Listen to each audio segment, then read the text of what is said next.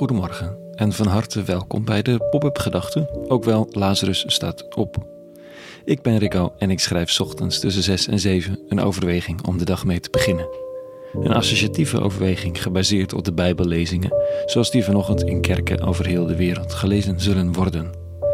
Vandaag met de titel De lege godentroon. Pop-up Gedachten maandag 7 februari 2022.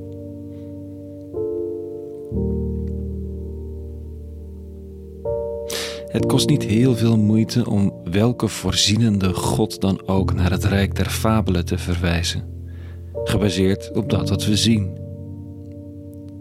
Aan de ene kant om de onzichtbaarheid van die godheid in de dingen, als op al die plekken waar een God toch echt zou moeten ingrijpen, als daar geen ene moe gebeurt, dan is God niet bestaand of het boeit hem of haar niet. En er is net zoveel reden om diezelfde godheid te parkeren vanwege dat wat mensen doen met de zichtbare God. Die wordt dan door de straten geparadeerd, op zondag aanbeden, onder de arm genomen naar demonstraties waar de honden geen brood van lusten, of gebruikt om kwetsbare mensen mee om de oren te slaan. Of eigenlijk als rechtvaardiging om kwetsbare mensen om de oren te slaan.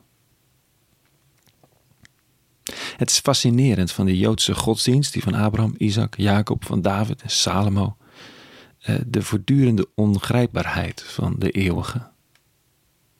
Kijk, de goden van de omringende volken waren ook grillig en onvoorspelbaar en je moest ze te vriend houden, maar je wist wel ongeveer hoe. Je moest dan gewoon wat meer aan ze geven.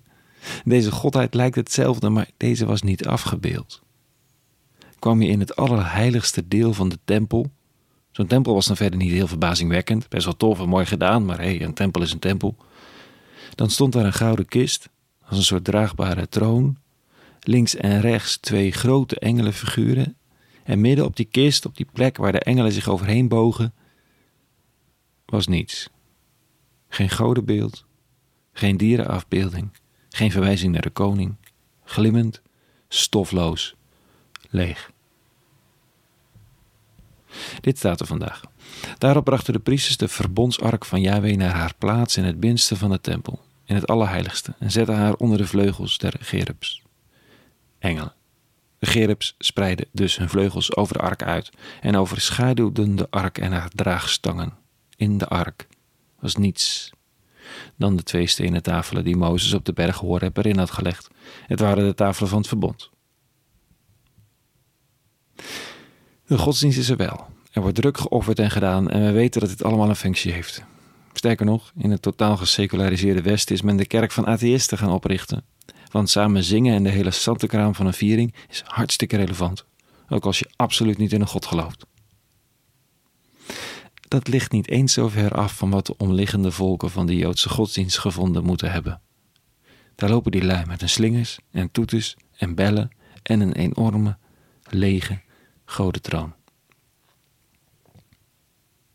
Maar dan staat er, zodra de priesters het heilige hadden verlaten, vervulde een wolk het huis van Yahweh. Door die wolk konden de priesters niet blijven staan om hun dienstwerk te verrichten, want de glorie van Yahweh vervulde de tempel van Yahweh.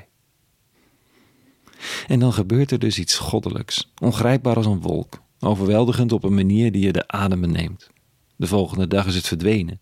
Het neemt geen plaats op de ark, het is en is dan weer weg. De vormen zijn die van hun tijd, de handelingen, het zingen, het offeren.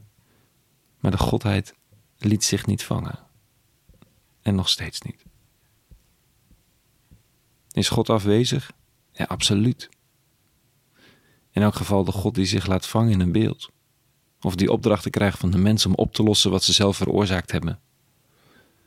Soms is die er, even, overweldigend of ontroerend, verrassend, de adem benemend. Je gebruikt er soms het woord God voor, maar of het de lading dekt.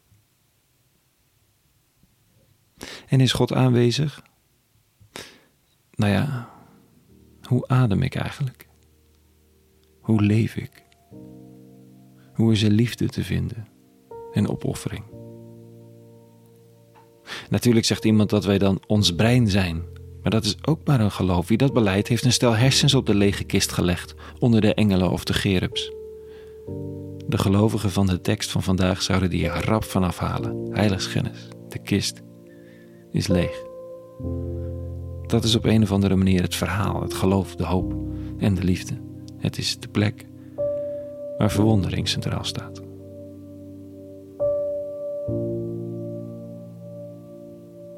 Tot zover de pop-up gedachte van vandaag. Een hele goede maandag gewenst. Morgen weer een nieuwe pop-up gedachte. En voor nu, vrede. En alle goeds.